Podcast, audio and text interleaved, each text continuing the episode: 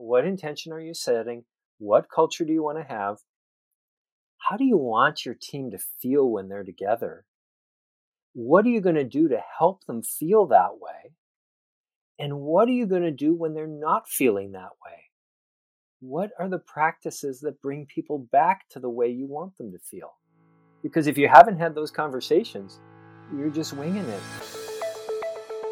Mindful Work is the official podcast brought to you by the Mindful Life Mindful Work team. In each episode, we bring you conversations with corporate leaders and mindfulness professionals to help you create a high performance culture in your organization. Amidst these rapidly changing times, our conversations will explore the intersection of self awareness and team performance and help you to optimize your efforts through mindful work. So, be sure to subscribe and check back so that you don't miss out on new insights from our regular episodes. On this episode of the Mindful Work podcast, Calvin Niles explores how mindful work connects to leadership, followed by insights from the Mindful Life Mindful Work team. Hello, and welcome to the Mindful Work podcast. I'm your host, Calvin Niles, one of the team members here at Mindful Life Mindful Work. We hope to support you to develop effective leadership, greater team alignment, real employee commitment, and a company culture in this episode, we are going to hear from a number of experts and leaders in their field, including Sarah Hunt, who has a background in communications and emotional intelligence leadership and scales high quality learning and development for global businesses. We'll also hear from Sanjay Kapoor, who is an executive and well-being coach and a healthcare leader in the US. And you'll also hear from our very own Jonathan Reynolds and Varun Gupta. Jonathan is the CEO here at Mindful Life, Mindful Work, and has worked extensively with leaders around the world. And Varun Gupta, who draws upon his experience as an improv theatre actor and his understanding of human dynamics and complex business processes. This episode is all about leadership and the challenges that arise, and we'll touch on some other subjects as well. But before we even do that, let us take a mindful pause. Pausing is so very important, especially during times of transition. So, wherever you find yourself today and in this moment, find a comfortable seat, or if you're standing, just notice yourself standing. If you're walking or laying down, notice yourself doing those things. And just come into a space where you're giving a little bit more attention to what you're doing. And in particular, today, let's just bring a little awareness to our body. So, again, if we're walking, noticing the soles of the feet hitting the floor. If we're sitting, noticing our posture and where we can rest into, feeling more grounded. Same is true of standing, noticing the soles of the feet. And if we find ourselves reclining or laying down, just noticing that. And just take a moment and really pause. Really direct your attention to your body. Bringing your attention to your body is so essential because it's always in the present moment. So, in some practices, in some mindfulness practices, for instance, that's bringing attention and awareness to the breath because that's always present and dynamic.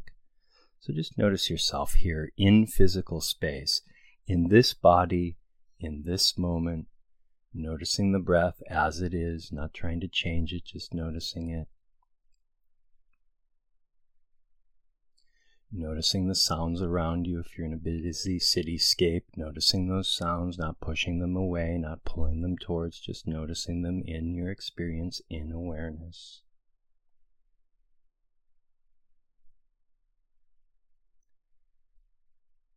Regardless of your shape and form, a little bit of a lift in the chest, a sense of inner dignity, sort of meeting the moment.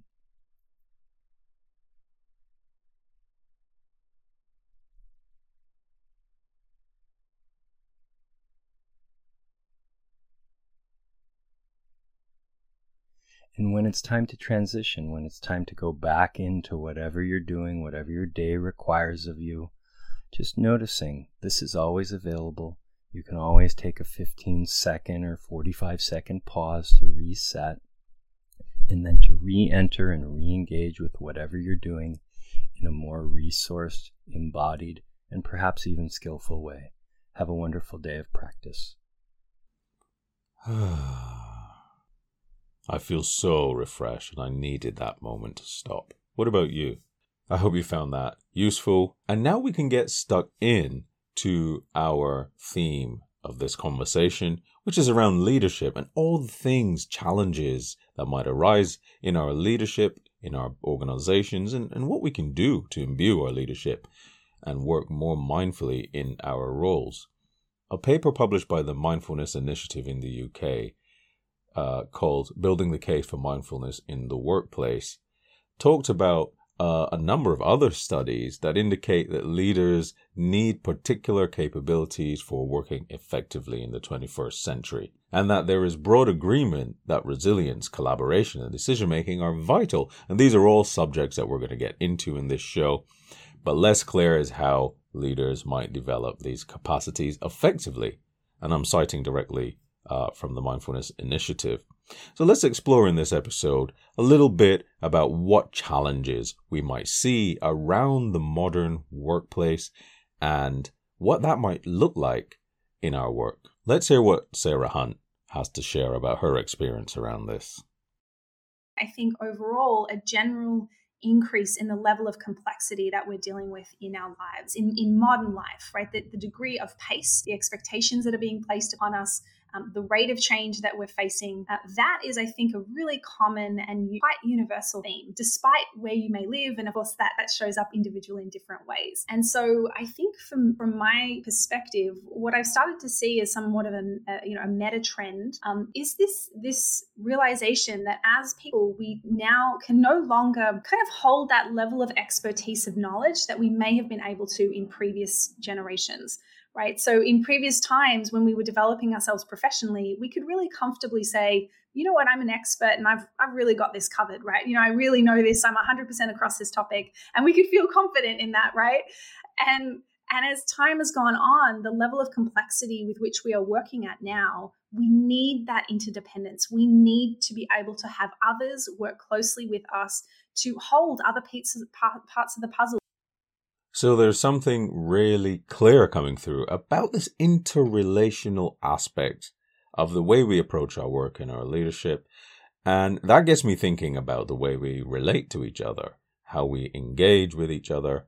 And I really wanted to explore this line of thinking uh, with Sanjay Kapoor and to hear what kind of challenges that he might have seen arising in his experience in the workplace as a mindful leader.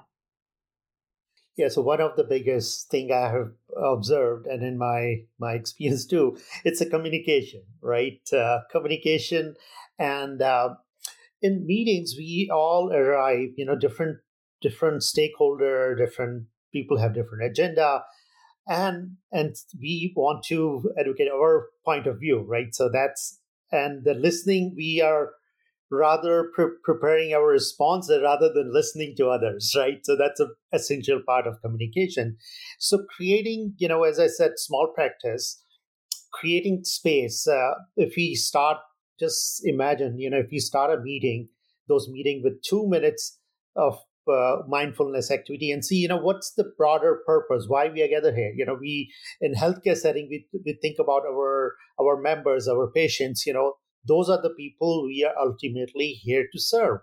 And what's the best decision we can make? 10 years ago, 15 years ago to today, I'm really encouraged where we are going. So it used to be mindfulness, even though it's uh, the centuries and uh, years old practices in various traditions and and paths. But but in, in the West especially, it was seen as a something new agey, something you know uh, touchy feely uh, which is changing. You know, a lot of the great leaders are coming out and sharing their stories, how uh, it mindfulness helped them uh, bring the best selves, be present for for their employees. For if they are not by themselves, they uh, best.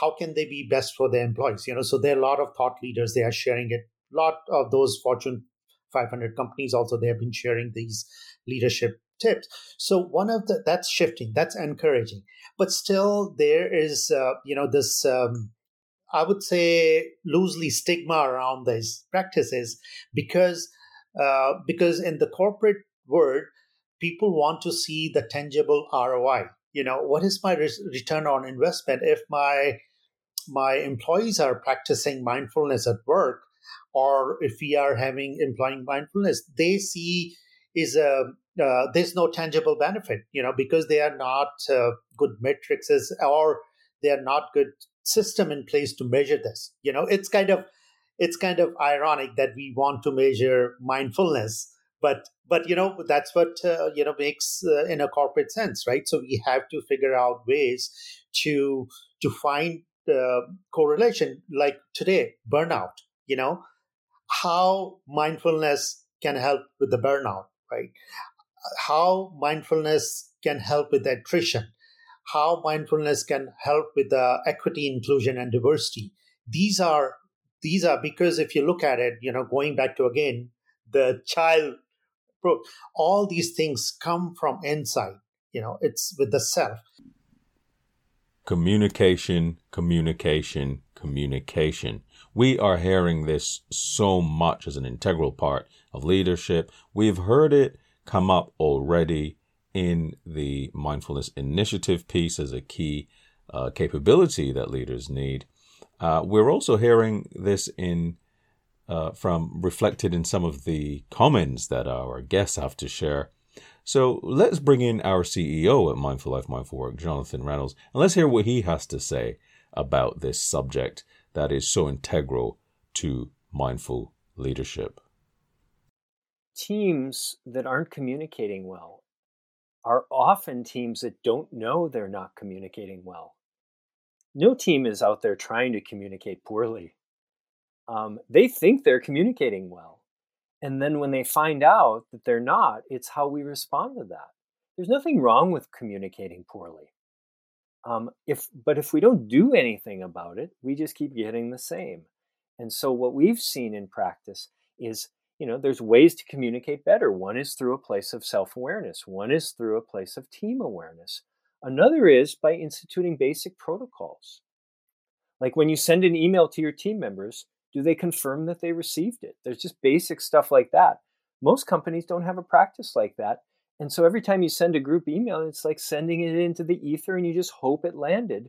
Because if nobody says got it it's just everybody then that person is just the rest of the day that person could be cranky because they don't know. And so there's little things like that that you know being more mindful pausing before we send a challenging email. You know i'm using email as an example but pausing before we communicate something if we're not clean energetically around sort of what we're trying to convey. Is what we're trying to convey constructive or destructive? Does it bring us together or does it push us apart. And so all of these things take self-awareness. Um, and a culture, culture is the thing that can't be named, right? There's the exterior to culture. There's things like build, uh, just to use a, a you know, our culture, our world. There's buildings, there's roads, there's things that you can point to that build the infrastructure of our culture. But then there's all those intangible things. Why does Philadelphia feel different than San Francisco? It's got basically the same roads and buildings and stuff. Well, there's a reason. Why is London different than, you know, Delhi? Um, there's because there's this cultural element that is the people is, that is the intangible things that you can't point to and you can point to stuff that's you know obvious like food and and th- these sorts of things that are cultural but then there's something that you can't point to that's unseen so a lot of our work is coming in and hearing what's not working and then addressing the unseen causes of why it's not working. So, Jonathan actually talks here about protocols that are quite helpful to smoothen and enhance our team communication. But he mentions something that is really powerful, something that really caught my attention and always does in these conversations, and that is self awareness. And how does the individual awareness that personal change, how does that translate to not just the teams, as Jonathan has said, but how does that translate to companies at a systemic level? So let us hear what Varun Gupta has to say again, one of my colleagues at Mindful Life, Mindful Work, about this very subject? Both lead into one another. Uh, without systems, I've seen uh, people change is meaningless. And I'm saying this out of almost two decades of working on the people front. Uh, and then having the last five years where I was completely disillusioned with this whole space of learning and development and coaching. I said you can continue working with your people, but as long as it's not backed up by the systems, it'll not mean anything. Um, so the KPIs need to respond. KPIs needs to allow that if you want to see leadership, you've got to give positions. Uh, and this is not just position like associate vice president, director, yada yada, but positions is lead a project. You know, posi- position, power, place to show your leadership. Otherwise, you know, if you're if you're constantly just listening to orders and getting work done, where will you show leadership? Right. So that has to be backed up, and just a systemic change without working on people will also be uh, meaningless because um, I've I've also seen now when I'm working with organizations, we make the policy change not backed up with capacity building, and that takes time. That takes time for people to absorb what is happening, um, and that's when they'll be able to respond to the change in structure. Um, both hand in hand both are both need to and they they don't go together. They often one takes lead one is behind one then another takes lead another is behind but slowly they they come together Okay, well, so far we've heard some challenges and quite common challenges that are arising in the workplace, and some are old problems and some are newer problems because of the evolution of work. And we're also hearing uh, some of the ways working mindfully can contribute to improving performance in this way. So, I guess all that's left for me to consider really is how can we empower our leadership to work more mindfully in a really practical way? Let's hear again from Sanjay Kapoor as somebody who's experienced in building out mindfulness programs in organizations. If you look at from in our case, you know, case study is so there you demonstrate something, pilot small things, starting small from bottom up and see how people come. So we started a, you know, wonderful volunteer we have, you know, all supporting each other, peer, pure, like a, uh, just a desire to help each other. You know, that's where the program started.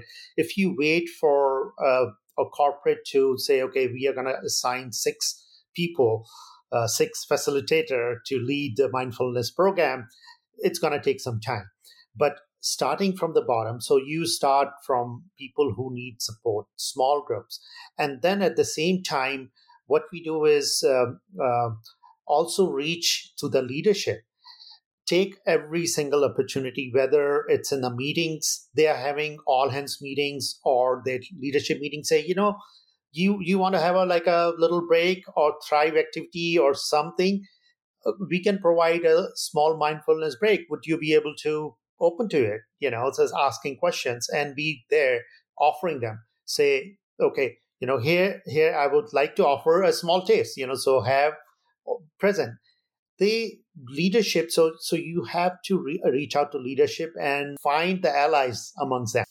Okay there you have it. So we learned quite a lot in this episode on leadership and some of the skills that we need to build our leadership performance. We've learned some of the challenges that are arising and some of the limitations that might be existing around building this uh, high performing team, or probably just performing the best we can is better language to use. And we've also heard how we can practically think about taking steps to add these ways of working more mindfully to our workplace. So I guess all is left for me to say, coming back to this point of self awareness and the individual element of being able to work more mindfully as a professional, going back to what Jonathan said about uh, self awareness, I've asked my guests to share with us one practical tip that you can do right now to work more mindfully in your work. So, what I would encourage is uh, start with a small step, very small. You know, just first uh, creating a habit for uh, yourself, starting with one minute, uh, one minute between the meetings. You know, so so we have five meetings in the day, so that'll create five minutes, right? Small. So you don't have to commit for five minutes, five, and then maybe increase two minutes. So experience yourself and bring it to your teams. One minute between the meetings or transition from work work to another. Simple step. It can start uh, building the habit. And so I think I think it's really important to do and each person's different, but to do whatever we need to do to make sure we don't lose connection with ourselves in that real embodied way. Um, whether that's taking 10 minutes between calls, whether that's uh, walking around the building or the house every couple of hours just to get out of the chair and away from the screen. So in transitions, when you remember, notice what you feel like. Notice your felt sense. Notice how the body feels. Oh, I feel really constricted or rushed in this transition, but that transition I felt really spacious and really nice. Knowing how you feel in transitions helps inform how you might want to relate to some transitions differently. Um, and over time, that information that you get, which won't be intellectual information, will be embodied felt sense information, can help inform um, a deeper learning for how you navigate future transitions. Um, I think we're transitioning so often, so rapidly, so much. And this takes almost no effort other than to notice. There you have it, folks. Some really practical tips to work more mindfully that you can do right now. And sadly, that brings us to the end of this episode on the Mindful Work podcast. I'm so glad to have had you with me on this journey. Please take away whatever works for you. And, you know, if you have any questions around this, email me, calvin.niles at mindfullifemindfulwork.com. I'd be happy to put those questions to my guests and I'd be happy to come back and answer them and give you a shout out in a future episode. If you want to subscribe, in fact, please do subscribe because we need you to make sure that you don't miss any future episodes. So, share any questions, share any feedback, make sure you subscribe to this podcast and share it with anyone who you think would benefit from working more mindfully. Look forward to seeing you on the next episode of the Mindful Work Podcast. Bye for now. Mindful Work is the official podcast brought to you by Mindful Life Mindful Work Incorporated. To learn more about our work, visit www.mindfullifemindfulwork.com.